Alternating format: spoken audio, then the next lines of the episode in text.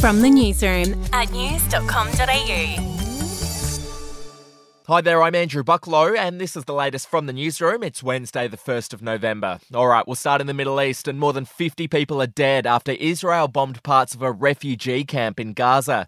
Israeli forces said the strike successfully took out a key Hamas commander and destroyed underground tunnels built by the terrorist organisation.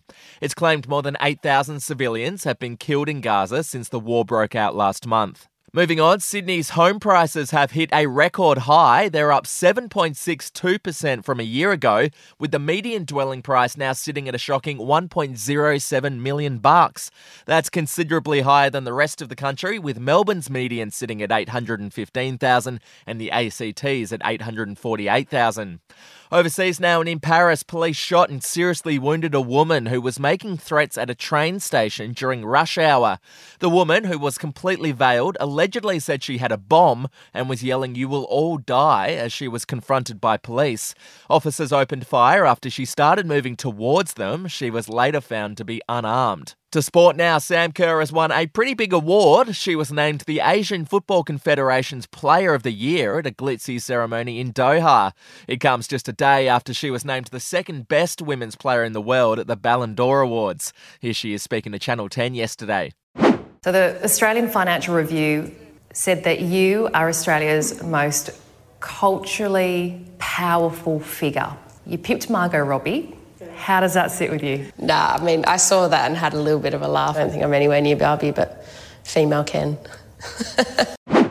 we'll be back in just a moment.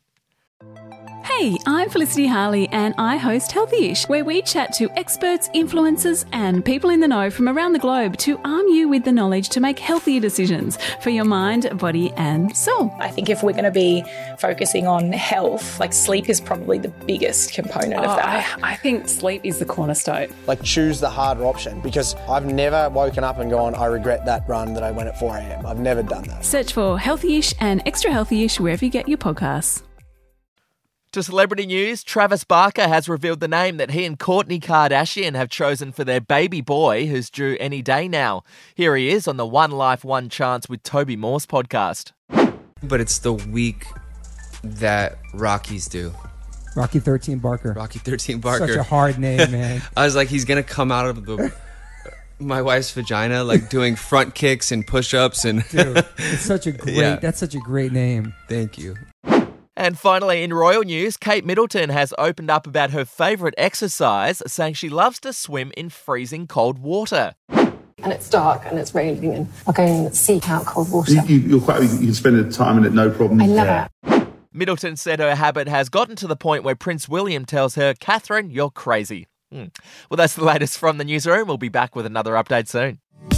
Follow or subscribe to From the Newsroom wherever you get your podcasts.